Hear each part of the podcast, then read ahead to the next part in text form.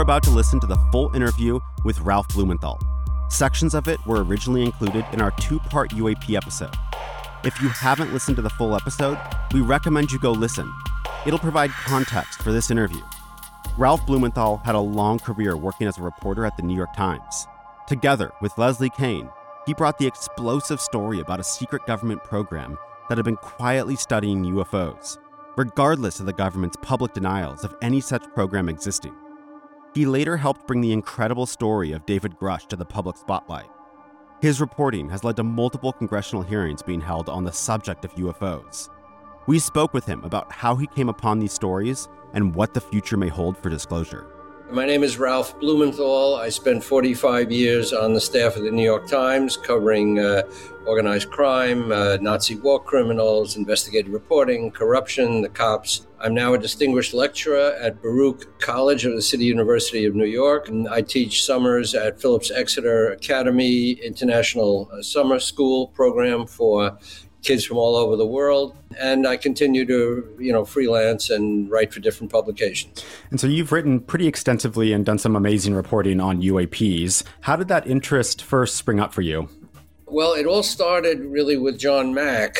In 2004, I was the New York Times correspondent in Texas, based in Houston, and I happened to pick up a paperback of a book uh, I'd never heard of uh, by an author I'd never heard of, uh, Dr. John Mack, a psychiatrist at Harvard, uh, who got very interested in UFOs and alien abduction encounters, uh, stories told to him by patients. And I thought this was pretty interesting that a you know esteemed Harvard psychiatrist would be interested in a offbeat subject like that. And I, th- I thought the book was really interesting. I thought I'd give him a call for an interview. He was already very famous, which I didn't know, uh, infamous in some quarters uh, but certainly uh, renowned uh, for his uh, psychiatric expertise and interest in this offbeat topic. Anyway, a few days later, I picked up the, the paper to see he'd been run over in London and killed by a drunk driver. And that really started my interest. Uh, I talked to his family. I got access to his voluminous archives. He, he, was a tremendous saver of material. He'd done an awful lot. We can talk about his contributions, and that got me started. I spent 17 years, you know, uh, uh, researching and writing this book, uh, "The Believer," about John Mack. And in, in towards the end of that time, in 2000, in, in 2017, a series of events occurred with Leslie Kean that got me interested in, you know, updating the story uh, with news of a secret Pentagon unit that was investigating uh, UFOs. No one knew about it. I can can tell that story uh, uh, anyway. So that, that kind of overlapped, but that that those, those were the two important events that got me interested in this topic. Yeah, and actually, let's let's maybe jump into that article that you wrote because I feel like that really was kind of the resurgence for the modern interest in UAP phenomena and the public's perception.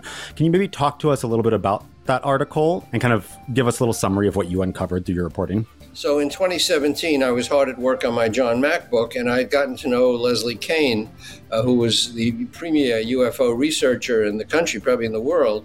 Uh, she wrote a book about pilots and generals um, who have gone on the record uh, with UFO sightings. And um, because of my research into John Mack, I'd gotten to know her. She'd been very close with Bud Hopkins, who had got, uh, you know, a, a, top researcher and artist, really unlike John Mack, who was a professional, you know, uh, psychiatrist, somebody who, who studied the workings of the human mind. Bud Hopkins was an artist, but he got interested in the subject. Anyway, he was the one who got John Mack uh, interested in, in the topic, and, and Leslie was very close to Bud, who was dying of um, cancer back in uh, 2011.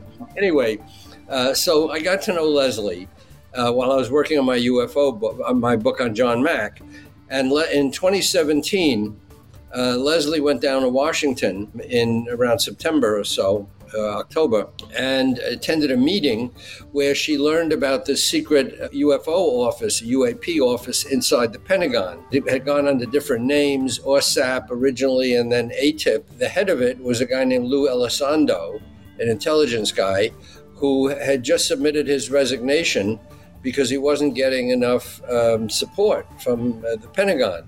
But this unit, uh, unbeknownst to anybody outside the government and many people in the government, was secretly studying UFO encounters and taking video. so it showed that the government was interested, even though in you know end of 1969 with the Project Blue Book, it said there was nothing to investigate, and it was the government was officially dropping its interest in UFOs. That wasn't true. So anyway, so Leslie found out about this secret uh, Pentagon office and came to me with um, information about it. And uh, I took it to the Times. I had left the Times in 2009 after 45 years, but I still had good contacts there.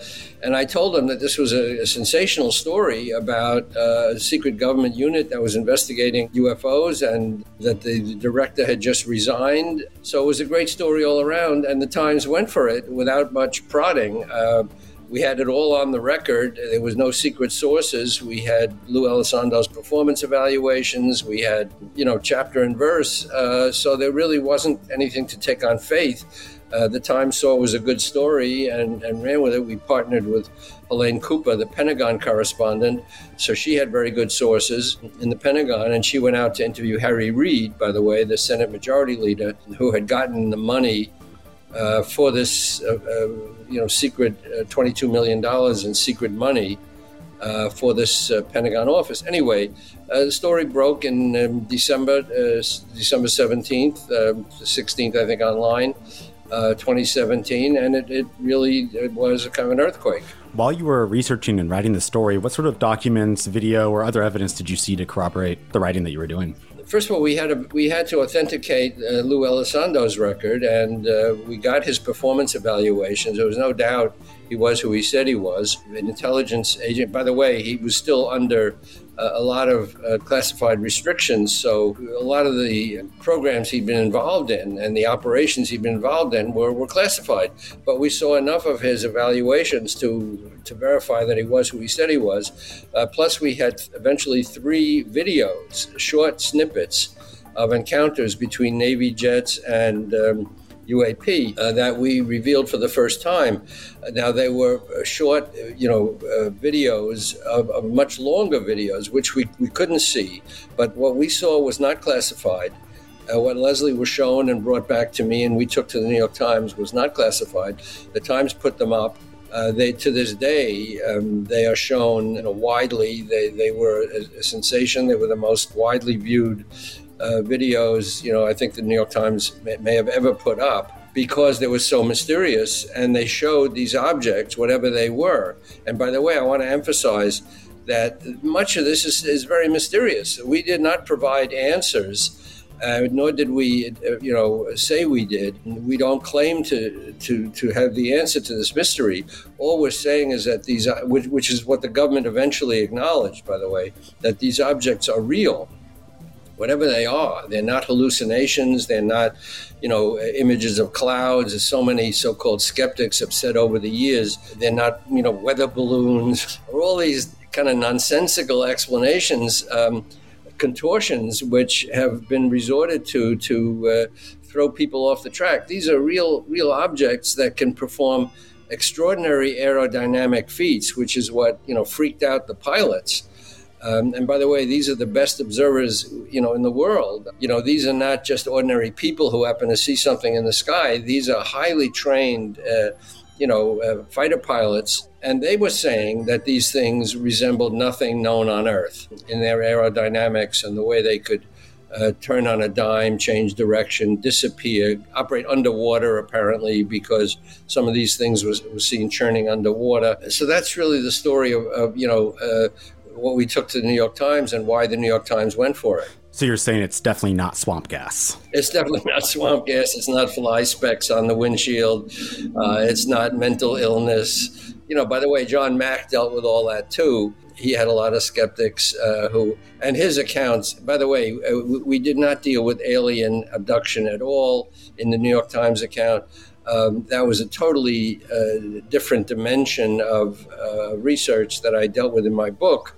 But that we, all we said in the New York Times were that these were real objects, or appeared to be real objects that could do extraordinary things. But we did not speculate and have not speculated in the New York Times or anywhere else on where these things may be coming from, who's behind the wheel, why they're here. You know, that's that's another element of the story that um, you know we can we can talk about, but that was not part of the New York Times reporting. Yeah, obviously there's there's a lot of stigma and has been a lot of stigma around UFOs. Um, I think even more stigma around the topic of alien abductions. And I'm curious to know, like, how did that work? And does it feed into any of the new government um, revelations that have come out about the secret programs? Has there been any revelations about the UFO abduction phenomenon as well? Yeah, well, the government's been very careful not to stray into speculation. And um, it, it, did come up, in, we can get to this in you know a discussion, but it did come up in the, the last hearing with David Grusch, um, the former intelligence guy whose um, story we broke, Leslie and I, um, in the debrief uh, website. But the government has not said anything about uh, where these objects may be coming from, why they're here. You know, presumably they're intelligent because they can do these. Uh, you know, strange maneuvers that are not known on Earth. And by the way, they, you know, all the people we've talked to and who have testified have pretty much discounted the idea that they could be adversarial. China, Russia, any other earthly power because they can do things that are just not known on Earth. They can uh, achieve ex- extraordinary speeds, plunge down to the water and sometimes underwater, turn on a dime, uh, uh don't seem to have any propul- means of propulsion, by the way. They've been eyeballed by people like Dave Fravor, who testified before Congress, a pilot who saw these one of these things called the Tic Tac, like a giant rounded, uh, you know, Tic Tac candy. No, no wings, no tail, no plume of propulsion. But the government has not speculated on, you know, where they think these things are coming from. Are they extraterrestrial? Are they intelligent? Uh, because, uh, you know, again, nobody knows. Yeah, the recent term of non-human intelligence just makes the whole story feel almost even more mysterious because you're left speculating if it's not extraterrestrials, what could this possibly be. Exactly. I mean, that's sort of the conclusion you're left with, but no, but no one is saying it officially because it, it involves a, you know a leap that, that no one in the government is willing to take at this point. Could you maybe give us a, an overview of what the Advanced Aerospace Threat Identific- Identification Program was, and, and just kind of what their goal was? Yeah, it started off, as I said, as OSAP, another acronym, and it was a an office uh, inside the Pentagon that was analyzing these encounters that Navy pilots were were having uh, with these uh, with these craft. And there's some of them were going happen on the west coast off uh, San Diego, some happened on the east coast off Virginia, and Navy pilots were sent up to encounter them and came back with extraordinary stories, some of which we reported in the New York Times. There was one really strange story about a sphere, a big round, you know, sphere that looked like it had a square inside it. The corners of the, I'm not a square, cube, a cube inside it. The corners of the cube were touching the inside skin of this round thing, and it went, it, it uh, cut a path between two Navy jets it scared the daylights out of um, you know one of the pilots who reported to our source, uh, who told us the story afterwards. Guy came back and he was white as a sheet, and uh, Ryan Graves, the pilot, who also testified before Congress. Uh, asked this guy what happened. He said, uh, you know, he, used a few choice epithets that this thing came between him and a, a fellow pilot, and uh, was very close, and uh, he could not figure out what it was. It was very, very strange uh, but he definitely got a good view of it. So, um, you know, that was one of the, the, stories we were eventually able to put in the New York Times. When you first saw the videos that came from the Nimitz, which are now referred to as the Tic Tac video, kind of what was your first reaction to that? And then also, maybe a quick follow up on that is, is how did that come into your hands initially? I know you said it wasn't classified, but why wasn't it released earlier? Well, Leslie and I don't like to talk about how we get certain things. And, you know, other people have said things about, you know, uh, how they supplied this information to the New York Times. I, well, we're not going to talk about that. Let's just say that when Leslie went down to, to Washington and met with Lou Elizondo and others, and Chris Mellon and, and few, you know some other top people involved in the uh, ATIP program, both inside and outside. She saw the videos and she was able to get uh, three of them. Um, as we said, they're not classified. That we um, we got them electronically. I mean, it was not like you know film canisters. We're dealing now in the digital age, so everything is you know uh, is. Um, you know, d- digital. So uh, we, we got these videos and we took them to the New York Times, and we were amazed um, because you can hear the voices of the pilots uh, talking about them, uh, you know, on, on, on the video. Oh my God, look at that, you know, and they're, they're following the, the this object. And they were in one of the videos they were trying to zero in with a camera with the camera of the of the of the jet that they were in. They were trying to you know zero in on this object skipping along the waves, or it looked like you know just above the water. And then when when the camera fastened on it, you could hear the joy in their in their voices. So they were very excited. We were very excited to see that. And Helene Cooper our Pentagon colleague uh, from the Times, who had the videos too and was, was running them on her computer down in the Washington bureau, uh, she uh, drew a tremendous crowd in the bureau. They were all, you know, uh, clustered around her, staring at this video. And uh, until then, they, she told us afterwards they were kind of making fun of her. Some of her colleagues, you know, doing like spooky music sounds. Uh, like you know, this was all you know fantasy or something. But when, when she put the videos up and she was looking at them, they all clustered around and they were freaked out, as anyone is looking at them. I mean, to this day, uh, they've not been debunked, uh, despite the fact that so called skeptics have tried to, you know, throw doubt on them or ex- explain them as, you know, all, all kinds of different things. But with no success, they, they remain completely uh, uh mysterious and authentic uh, in terms of this is what the FLIR, you know, cameras, um, the imaging devices on the Navy jets picked up. So um, my reaction was, you know, like everybody else, oh my God, you know, what could these things be? One of them looked like a, a top, like a gyroscope spinning in space, and it was turning at one point and um, and that's what attracted the attention because when when when these things were first captured, these images and shown to other uh, pilots on the, um, the Princeton and other ships that were part of the battle group, you know, that um, went out in search of these uh, UAP. You know, the Navy personnel who saw the, the images were freaked out as well. Everybody has to be looking at these things. I mean, you can't not be, you know, uh, completely absorbed and wondering what the hell these things could be. How did AATIP get its funding. How much did it cost to run this program, and where did the funding come for this program? Well, Harry Reid got the funding. Harry Reid was an interesting player. You know, as a Senate Majority Leader, first of all, he was very brave to come out to us. A lot of people in Congress now it's it's loosened up, but back then, back in the early 2000s, and certainly before that, it was kind of a kiss of death for anybody in Congress to say they were interested in UFOs uh, because the opponents would make fun of them. I remember, remember what Jimmy Carter went through when he said he had seen a UFO, and Gerald Ford got hearings going and, you know, was subject to some ridicule for that. So the stigma was still very much part of the the picture. So Harry Reid, uh, as the Senate Majority Leader, had the clout and he had the interest. Uh, he had heard stories himself uh, from colleagues Ted Stevens of Alaska and Daniel Inouye of Hawaii, with two other members of Congress who were very intrigued by these stories, which have been circulating for a long time. I mean, this you know this hasn't happened. This is not something that happened only in recent years. This has been going on, as we know, since the cold you know beginnings of the Cold War, World War II, even, and before that.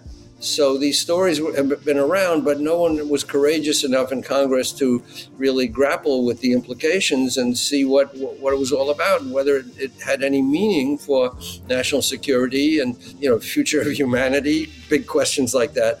So Harry Reid was intrigued by uh, the uh, stories he'd heard, and he got fu- secret funding, $22 million to fund this Pentagon office, uh, which I said, OSAP, AATIP, Advanced Aerospace Threat Identification Program, because all these things are tied in some way to national security. That's the way you get money. You get Congress to appropriate money. You know, you don't get it because you say this is altruistic, this is good for mankind. You present it as a threat to national security, which in a way it certainly is because there's a technology operating here that nobody understands. And if it falls into adversarial hands, it could be very, very detrimental to American security for sure. So um, it, it's it's not hard to imagine that you know um, the way to get funding for these programs is to say, hey, there's something up there in the sky that we can't explain, and maybe underwater, uh, that uh, defies uh, our best defense technology, and we ought to know about it. So that was the, the, the springboard to him getting this secret funding, and um, and that's what started it. You said this funding was secret, so they, they weren't open about the funds and how they were being spent at the time. It was very, you know, the Pentagon budget uh, is, is, huge, obviously, uh, and there's all kinds of uh, cutouts or so. So it's not uh, easy to find anything, any particular uh, appropriation in there, and some of that is for good reason. They don't want, you know, obviously adversaries to know where what we're researching, how much money we're spending. So this money was buried in the budget. It was not uh, flagged in any way for outsiders to see. As a matter of fact, this is one of the complaints of David Grusch, the guy who just testified with uh, two other pilot with two pilots uh, in the latest congressional hearing, he said there's things going on with the budget, all kinds of games that are being played with the budget that Congress uh, needs to know about, should know about, and is illegally withheld uh, from knowing about. So um, there's all kinds of uh, shenanigans going on with money being shifted from one pocket to another that the American people should know about. That certainly members of Congress who are, you know, charged with overseeing the spending, you know, even at the highest security levels, someone has to know what's being spent and how, but they weren't being told. So this was not something that we could, we at the New York Times or anybody else could have found on our own. This $22 million appropriation, it was deeply buried uh, in the Pentagon budget in a way that no, no, one could ever find it. Yeah, since this has become more public in the reporting on it, we found out that a good amount of that money went to Robert Bigelow to help do research. Can you talk about who he was and kind of what his involvement in the funding was? Yeah, Robert Bigelow, uh, who I wrote up in a separate piece in the Times because he was very interested in a wide range of paranormal activity, including survival of consciousness and life after death. Robert Bigelow is an aerospace entrepreneur, a billionaire, uh, who, who, made his money in the uh, hotel business. And he, he made so much money and was so interested in aerospace that he, he built up his aerospace business to the point where he has a habitat uh, in the International Space Station. He designed a, an, an, inflatable habitat. It's very small when it gets sent up, you know, up to the space station, but then it expands and it's a place where uh, astronauts can live uh, and expand their housing at the International, International Space Station. So he's very um, techn- technically adept. Um, I mean, he's very innovative in terms of his aerospace business. And um, he was very close to Harry Reid. He supported Harry Reid. He's also from Las Vegas. And um, so when Harry Reid got this $22 million appropriation, uh, you know, it's one thing to get the money uh, secretly appropriated for research, but you got to get somebody to do something with it. Otherwise, the money just sits there. You know, what good is the money if you can't apply it? So he needed um, somebody with the uh, uh, with the programs and the the infrastructure to know uh, how to how to use that money. And a good part of that twenty two million dollars did go to um, to Robert Bigelow, not in any uh, corrupt way that we could find, uh, but a, because he, he, was legitimately an expert in in this field. I mean, again, I, he had the uh, habitat at the space station. He had Bigelow Aerospace, so it was not like you know this guy who had no connection to aerospace technology getting a windfall of money. First of all, it wasn't even that much money uh, when you think of the you know the the money needed to do research in this field. It's very, it's very obviously very expensive to uh, set up these cameras and to send up jets and all that. Anyway, and to analyze the the results. So Bigelow did get a good portion of that money, but he put out a lot of reports. Uh, some of which, many of which were public, by the way. He he farmed out the money to different um, university professors who did all kinds of research. So we know where some of that money went. Some of it remains classified, so so we don't know. But um, there was no suggestion that it was misspent or uh, you know siphoned off improperly. What was the Pentagon's response after your article came out?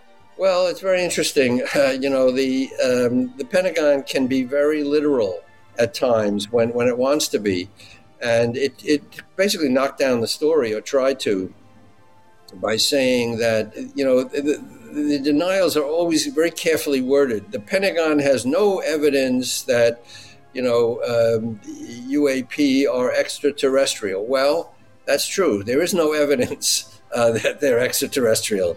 Uh, it's an inference because they can do things that nothing on Earth can do.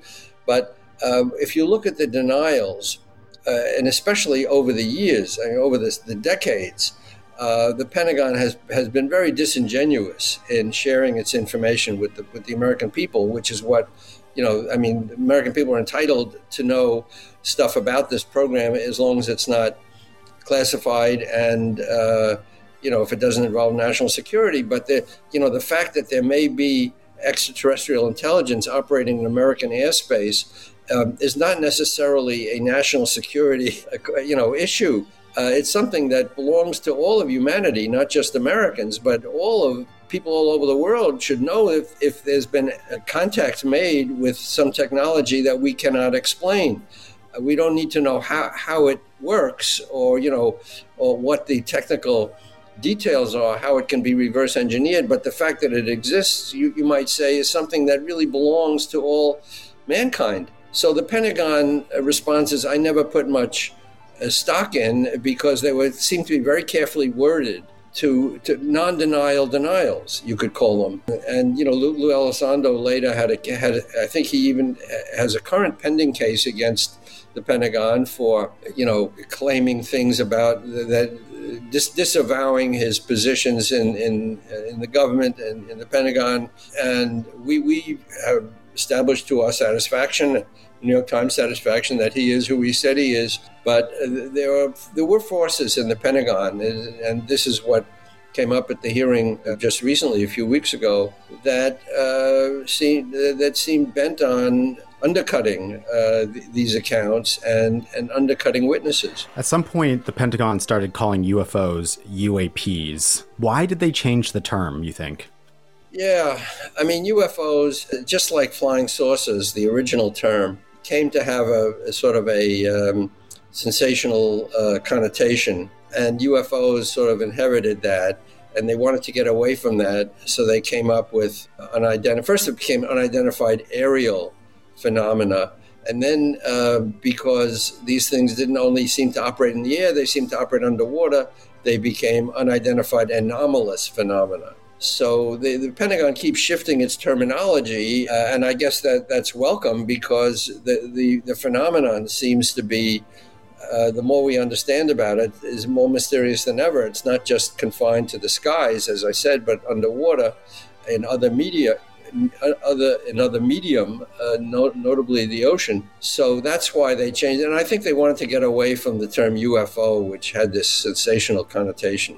What was the biggest challenge in getting this article released? Well, you know, there's a stigma in the, to this subject. Uh, you have to convince, uh, you know, um, skeptical editors that you're not dealing with fantasy here. You're not dealing with, you know, we're not talking about aliens. We're talking about technical phenomena that have been documented, caught on thermal thermal imaging cameras, and eyeballed by, you know, uh, very highly trained pilots. So you, you have to convince people. You know, I've done a lot of research in this field now. I mean, I started in 2004 with my John Mack research, but a lot of the so-called skeptics have not done this this kind of research. All they know is that this can't be true, and you know, it, it on, on some level it can't be true because it's so wild and so hard to imagine that your first reaction is uh, this can't be true. I, I agree with that. You, you, it doesn't make any sense. You know, how could a craft come from millions of light years away, presumably, you know, and, and I mean, the distances are mind boggling.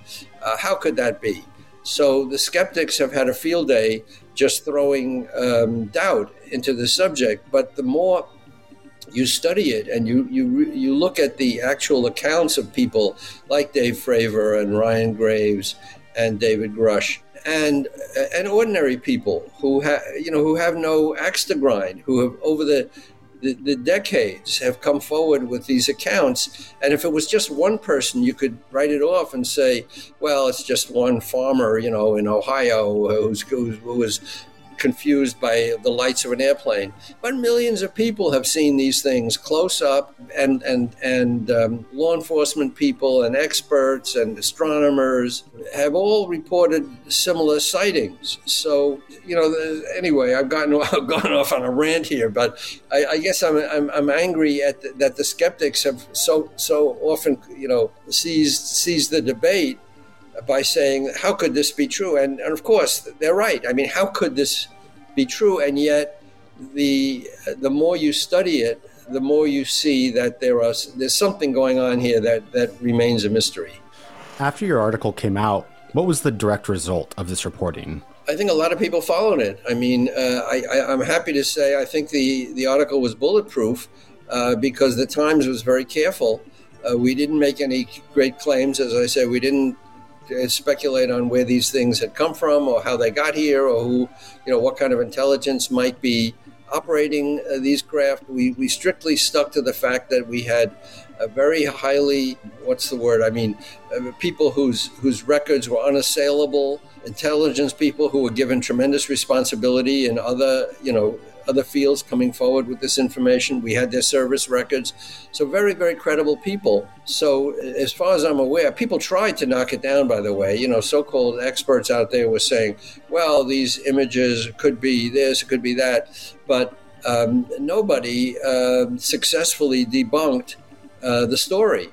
Uh, which is why it, it, carried such weight. And other pu- publications, you know, um, jumped in. Some w- were right with us as we were reported this. Um, ProPublica uh, was very close to us in, in, its reporting. They had gotten some of the same information from Lou Elizondo and others, so it was kind of a race who would get the information out first. I think we beat them by a little, but um, and a lot of other publications then followed. Yeah, I mean, I think this reporting has had such far reaching effects, positive effects. I mean, honestly, even the modern whistleblower uh, movement that we're seeing, I think, has been propped up and helped by this reporting and taking away the stigma of UAPs. Could you talk about the UAP task force? Because I feel like that followed pretty shortly after and kind of what that was. You know, after AATIP and the money ran out, the money ran out pretty quickly. It started, I think it was funded in uh, 2007 originally by Harry Reid with this $22 million under the original name of the program, AAWSAP, and then the money kind of uh, ran out very quickly. So the government then instituted a number of other uh, units to, to continue the research, and one of them was the UAP task force, which, by the way, very little is known about. It. I mean, it was not public. Uh, the heads of it uh, were not did not talk to the press. Didn't we? We couldn't interview them.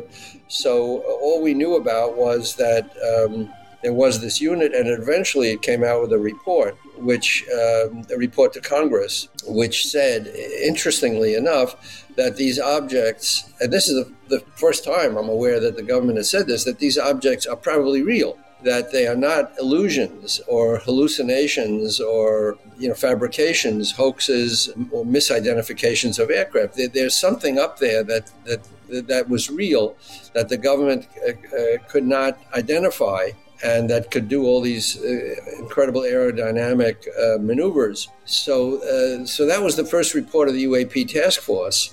Uh, came out in uh, I, I, think 2021. I'm, I'm, blanking on the date exactly, but and and um, the, the, government, uh, Congress, to its credit, in in the um, defense authorization bills that it passed required the Pentagon to report periodically on its research.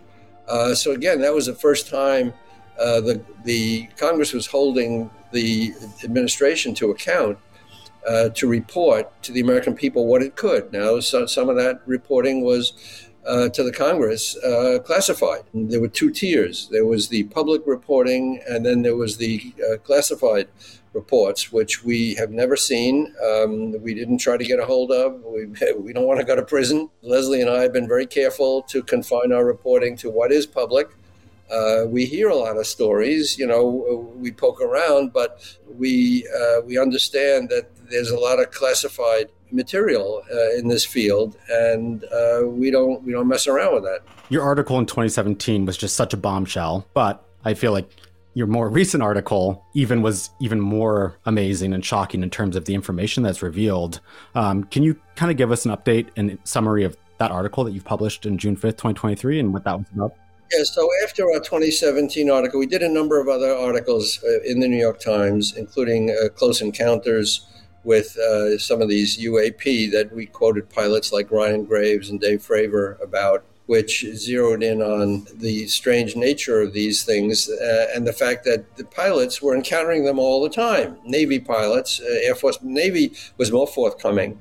Uh, than the Air Force, but Air Force pilots too. And uh, then we uh, actually, the, another story we did for the Times really mentioned for the first time, as far as I'm aware, that the U.S. that that that Congress had been briefed about supposed recoveries of craft uh, that had crashed. And that was a very difficult story to get into the New York Times uh, because it had to be very carefully documented. And we interviewed the guy who said he had briefed Congress about it. And we never heard back from Congress on it because they couldn't talk about it because it was classified. But anyway, so we did get a story into the New York Times that raised the question of whether any of these craft had been uh, actually recovered which we, we believe to be the case. And then uh, earlier this year, Leslie made contact with uh, David Grusch, a, a high level intelligence guy, who uh, claimed that um, the government had been holding, has been holding recovered craft. Uh, he knew this, he says, from um, contacts he made in the government, uh, information he got, privileged information uh, he got from various sources. He did not himself, you know, witness these crash retrievals. Uh, he didn't put his hands on any supposedly recovered craft, but he gave a good enough account to be really interesting to us. And we checked him out like we had checked out uh, Lou Elizondo, and uh, his uh, his bona fides were very clear. Uh, you know, again, we didn't jump into this uh, without very carefully vetting him. And uh, we took, you know, we took that story to the Times. They weren't interested at that point, or they uh, not interested enough to run it. And we talked to the Washington Post, and they were interested in the story, and they were going through all the steps that they would take to before they'd run the story. And then a, bunch of things started happening that that changed our timetable. Uh, Grusch was getting threats. His name leaked out we were very careful to keep him confidential until we were ready to break the story. He was always going to go on the record, but it had to be in the context of, of the story once it was fully laid out. But his name leaked out on, on the web. He was getting threats. It was getting very uncomfortable. So we broke that story in the debrief, which is a very highly regarded website. Leslie and I had written for them uh, before. They had their own vetting, they had a, a lot of experts former intelligence people and defense people. They're very close to the defense industry. Uh, so they have very good people working for them. Anyway, so we broke the story of David Grusch, who said, again, for the first time at that level, that American intelligence knew that craft, intact craft, and pieces of craft, but also entire craft, had been recovered and were being held in undisclosed locations. So that was the story uh, that uh, really, again, kind of moved the needle. He mentions that we potentially are in possession of craft, but he also says that maybe we're in possession of non human biological evidence, I believe is the way they put it. Could you elaborate a little on that and kind of what he said? Well, he, he didn't say that as a part of the interviews with us. See, what we did uh, we found out, and again, I think this really goes to his credibility and the credibility of our story. Um, when when Grusch was talking to us and and was preparing to go public uh, as a former intelligence officer, he was compelled to go to the government and get clearance uh, for what he was about to say. Uh, there's a whole Pentagon office of, I forget the acronym, you know, defense clearance and whatever. But there's a process that intelligence people uh, have to go through uh, if they don't want to break the law and go to jail. That they have to um, submit their information to a clearance office to make sure they're not disclosing classified information because they don't want to go to jail either. So, uh, Grusch very meticulously and properly uh, went to this office and said, uh, I'm, I'm, talking to, to reporters, and I want to say that I know from my contacts that the U.S. is holding uh, intact and partially intact uh, uh, craft, not, not of human manufacture, among other things. Uh, and he received okay to, to do that. Now, that didn't mean that the Pentagon said, okay, we agree that you're telling the truth. What they said was, well, we have no security grounds to uh, to block you. Okay. Uh, in other words, you're not disclosing anything of, of a of a prohibited nature. I think that's an important distinction. So they weren't endorsing his uh, his information. They were just saying we're not we're not stopping you. But on the other hand, if he had been saying something that was uh, in any way contrary to, to law, they could have stepped in and said, you, you cannot say this. But uh, anything he told them that he was going to tell us, and, and then we saw his, his application to this office uh, for, for clearance. And the answer they gave was that we have no interest in, in preventing you from saying this. So and by the way, he was represented by a former Inspector General of the intelligence community, uh, Chuck McCullough, who, who was the first Inspector General of, of the intelligence community, a very high level guy who is now in private practice. So that also lent credibility to David Grusch's information because presumably uh, a lawyer who was, uh, you know, a very top intelligence official would not lend himself to a, fa- a fabrication. Anyway, so we, we had uh, Grusch's account of what he was going to tell us, and we had the fact that the government had no quarrel with him telling us that. Uh, and alien bodies was not part of that. He said that later in another interview. And I'm not saying it's true or it's not true. I'm just saying that that was not the information that he submitted to the government for vetting, and um, which we stuck to, and I think strengthened our report what he said was sensational enough that the government had, you know, a, um, a craft not of this earth. And he also said other things that Congress had been lied to, and Congress had not gotten uh, the proper information, uh, which is potentially criminal, by the way. Uh, and I think Congress is looking into that.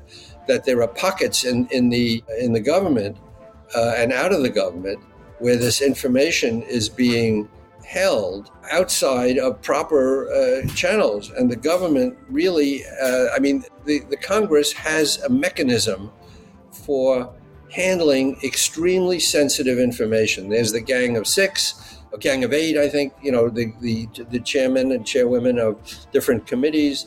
Um, but Congress is supposed to handle the most secret information, to, at least to know about it. And this information was not shared properly with Congress, is what David Grusch complained. So, in other words, there are, there are pockets where this information, and we encountered this in our reporting, there is super, super, super secret little corners of the government where information is being uh, kept and uh, projects are being run that are outside of all oversight, proper oversight, special access programs where there's a mechanism for you know supervising them and it's not being adhered to. Anyway, um, and this holds true for contractors and parts of the Pentagon and all kinds of places. So we don't know very much about that because it's all deeply, deeply classified. Anyway, so that's what you know what, what Grusch brought and what we stuck to in our report. Yeah, one of the things that sticks out to me about Grusch is that a lot of the information that he has doesn't seem to be firsthand knowledge. It seems to be what he's heard from others. Was there any concern on your part in reporting on the story when you didn't necessarily have like video footage like you did from the original article you published. Yeah, well, that's always a problem, you know, in this in this field. That uh, ideally, you know, as a reporter, you want to, you know, have uh, you want to be shown the craft. you want to put your hands on it. Uh, you want to send it out for testing. But uh, it doesn't work that way in this field. I mean, and, and you just have to say that uh, that we, no, we don't have the craft, uh, we don't have the pieces uh, to, to be analyzed. But the next best thing is who's making these claims? Are these people credible? Um, is there any secret agenda that they have? Who's you know who is saying the opposite? Who's knocking it down? And again, we came up with the fact that Grusch was highly decorated. He'd served in Afghanistan. Uh, he was highly credible. And there were there have been efforts, by the way, more recently uh, to to take him down, to shed bad light on his uh, mental state, and this and that. Um, as as many uh, you know soldiers who've served in in uh, Afghanistan and other war zones have encountered. He had some problems as a result. He got treatment for that. It didn't affect his service in the government. He was uh, still, you know, highly placed But you know, uh, now people are using that. Some people to you know cast doubt on what he had to say. Um, we don't think it has any real relevance to his information, which, as I said, we we carefully vetted. Um, and I think there are going to be other whistleblowers coming forward now to uh, to add to that story. So that's the next step, which uh, we and, and a lot of other journalists are, are pursuing. Yeah, that's actually what I was curious to ask you is what do you think is the next step? And, and you've touched on a little bit, but, you know, looking forward to the next five, ten years. Well, I think uh, there, are, there are other whistleblowers. You know, the, the whistleblower legislation was written into the National Defense Act. There was a mechanism for uh, people who had information uh, in this field, specifically the field of UAP, who had uh, information there was a mechanism for them to provide that information to Congress, not to go to the media, not to you know go on television and, and talk about it, but to provide it to uh, certain agencies and bodies uh, equipped to handle this information. Uh, and they couldn't be prosecuted, um, no matter what their earlier agreements with the government were. If they had information about secret programs that were relevant to Congress, that Congress had not gotten, not been told about, uh, they were protected under this legislation, which was authored by Senator Gillibrand and others, and it was written into the Defense Act. So there are other people out there who have this information. We understand. Some of them have already talked to Congress. We don't know what they said because it's classified. And Grusch gave, uh, you know, 1,100 pages of classified testimony to Congress. We don't know what he told Congress in that testimony because it's classified. But there are others. Um, who either have or, or, or will be or may be uh, coming forward now uh, to provide that information. And the question is uh, at what point might they come out and, and talk publicly? That, that's the answer to your question. That's the next step. You've written a number of books on the UFO phenomenon. I'd love to hear a little bit more about that work, kind of what you've written, if our listeners want to follow your work and anything new you're working on in the future. Great. Well, the most recent book uh, my wife and I collaborated on, it's called UFOs, OHS, uh, Mysteries in the Sky. It's the first, as far as we're aware, nonfiction book on, on UFOs or UAP for children. Uh, it's a picture book beautifully illustrated by an artist who worked with my wife, Deborah, uh, on another book it's it's really a, a, way for parents and teachers and librarians uh, to grapple with this very difficult subject uh, on an early level. I mean, it's said for children six to nine, but uh, really it's for, for, any young person who's encountering this field uh, or seeing stuff on TV, you know, which is pretty sensational, and wants to know about it and it's a way of bringing up the topic. So we're very proud of that book. It just came out a few months ago. Um, we're doing a lot of talking about it in different groups and you know UFO festivals to acquaint people with it. So that's the most recent book. And um, and my last book, as I said, was the book that got me started in, in this field in the first place, which I was working on when uh, the, the Time story came up in 2017. I'd already been working on this since 2004, which is The Believer. It's the story of John Mack, the Harvard psychiatrist, who really stumbled into this field because of the stories that people were telling him about encounter, paranormal encounters that he could not explain with all his psych, you know, psychiatric expertise. These people were telling very credible stories of encounters with, with alien beings, and he could not figure it out. Uh, but from from the way they were telling the stories, uh, both uh, under you know enha- some enhanced.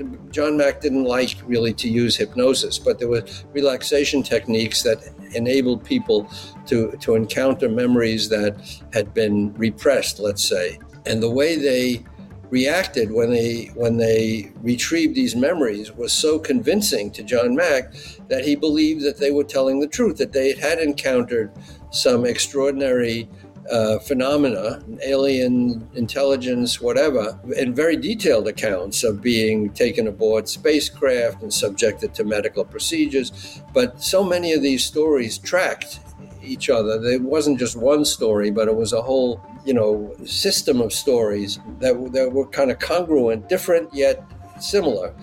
Uh, that convinced him that something had happened to these people that he could not explain. And he, again, he didn't pretend to to understand. He early on he kind of leapt to some conclusions, which I talk about in the book, that maybe were premature. And the, and the whole question came up was were these experiences real or did they happen in some other dimension? And initially, he, like Bud Hopkins, were convinced that these were real, that they happened in actual real time in, in, in some kind of reality. Later, he wasn't so sure because the more you go into this field, the more complicated it becomes. That's really a hallmark of this whole business that um, the people who claim to have the answers, the so called skeptics, uh, who are quick with a, with, a, with a solution and an answer, um, are really misrepresenting the complexity of, um, of the evidence. Um, and there is evidence. There is evidence. It's, it's fragmentary. Um, it's it's it's uh, difficult to get your hands around. The you know uh, places where UFOs were seen to land. It did show some uh, evidence of, of disruption of the landscape. People had scars. Second and third parties witnessed some of these encounters. So, the, the, you know, it's not totally without evidence, but the evidence is is difficult, um, and that's again a hallmark of it. But anyway, that was the story of John Mack, and of course, he ran into trouble at Harvard. Uh, the Harvard establishment wasn't happy with that, with his uh, with his increasing fame. He was going on. He went on Oprah to talk about this, and everybody said, "Oh, he's a Harvard psychiatrist who believes in aliens." And so Harvard put him under investigation. In the end, they basically cleared him that he hadn't done anything wrong. He was a little too enthusiastic, but he hadn't, uh, you know, uh, violated any of Harvard's uh, rules and regulations. He was, you know, uh, he was never uninstated there. And then he was run over in London uh, by accident by a drunk driver, uh, as fate would have it but I had all his records, uh, and he was an extraordinary man. I think he was very courageous to um, take on the establishment because he knew that he was going to ruffle a lot of feathers, um, and, and he did. What's the best way for people to find your books if they want to check them out? And um, what's the best way for them to follow you if they want to see what's coming up next? Well, I have a website, ralphblumenthal.com. Everything is laid out there. Uh, the books are all listed there interviews, contact information um, ways to email me. Uh, the books are available, uh, The Believer and, and UFOs, both on Amazon. Uh, there's audio books, mm, there's Kindle. Uh, so today it's very easy. You don't have to walk to the bookstore or go to the library. You can do everything online but so the, the books are easily available. I might try to squeeze in one more question here since we have a little bit of time. Um, you something you said there earlier about Hopkins thinking about that these potentially may not be physical experiences happening and maybe something that's happening in another dimension. That's something that has come up in the congressional hearings as well. I believe Grusch said something along those lines that these could be interdimensional craft. Can you talk a little bit more about that and kind of what you're feeling and what you've learned through researching on that topic?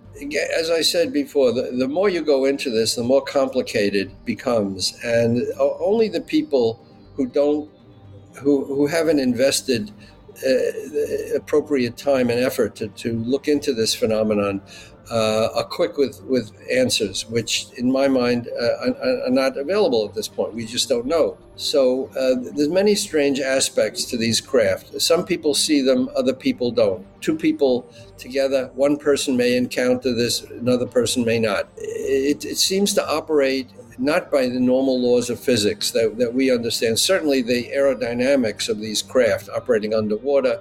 I mean, I talked to a guy, Bob McIver, an intelligence guy, who told me he was on a submarine some years ago, a Navy submarine, when something blew past at the, at the speed of sound underwater. Now, th- that seems to be an impossibility by the physics we understand, that because of the resistance of water, nothing can can approach a speed of 700 miles an hour on land. I don't know what the speed of sound is underwater, but uh, let's say 700 miles an hour underwater. Nothing can do that given the resistance of water. And yet he said that was his experience, and other people saw it on the on the submarine that he was on.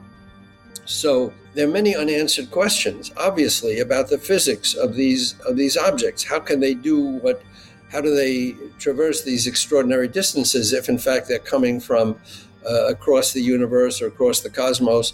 Or are they coming from some dimension that's folded in on our dimension? Are they right next door? That was another uh, hypothesis of of the whole UAP phenomenon that they're not coming from you know light years away, but they they're existing right next to us somehow in another dimension. It sounds like mumbo jumbo. Uh, and a scientist would say, "Well, how does that exactly work?" And I'm not a scientist, and I can't I can't explain it, and I don't think scientists can explain it. But um, we know that you know, given enough time, we our understanding increases of the phenomena of the universe, and uh, there are many things that we don't understand that, that we didn't understand before that we understand now. There are many things we don't understand now that we may, we may understand in the future. But it's not a static thing that, you know, we now know everything that there is to know, that that would be complete hubris. So there may be other dimensions, there may be other uh, ways that these things exist and don't exist at the same time and and that's what we have to keep our minds open to. Again, uh, you you come if you have any kind of smarts at all, you enter this field with complete humility. And it's only the people who are diehard, you know, they call themselves skeptics, but they're not skeptic because a true skeptic is is open to different possibilities. These people have their mindset that this is complete nonsense and um, you know it's hogwash and it's ridiculous and it well it is ridiculous but not in that way. It's just something that we still need to to figure out. And at least if you're uh, if you're devoted to the search for truth, you have got to compile the evidence. Just look at the accounts that people have given and evaluate it, and try to figure out well what might fit this um, you know this range of experiences. That's all. Ralph, thank you so much for your reporting on this topic. I think it's super important to keep this topic in the public's perception um, and not let it slip away because this is such a just if you know what we're seeing is true i mean it's truly it's truly one of the most important things in entire human history. So and I, I would be such a shame for it to disappear again and between the era we've had project blue book to now for it to fade away like it did before. i think it's too late for that. I don't think yeah, that genie can be put back in the bottle. Uh, i agree with you that i think uh, it's got to move forward maybe in fits and starts but uh, people people are demanding to know. So whether disclosure is something that's going to happen in, you know, six months or six years, I mean, who knows? But uh, I think we're on the right track. A special thanks to Massimo Teodomani for allowing us to use his music as the underscore for this episode. You can listen to more of his music under his artist name, Totemtag, on Bandcamp. A link is in the description. If you enjoyed this episode, please leave a review on your favorite podcasting app. It helps get this content in front of more listeners, which means we can produce more episodes more often. Visit our website at www.strange phenomenon.com for a full list of sources and more episodes. Strange Phenomenon is hosted by Ray Tarara. It's written and produced by RJ Blake and Ray Tarara. Theme music by Terra Monk.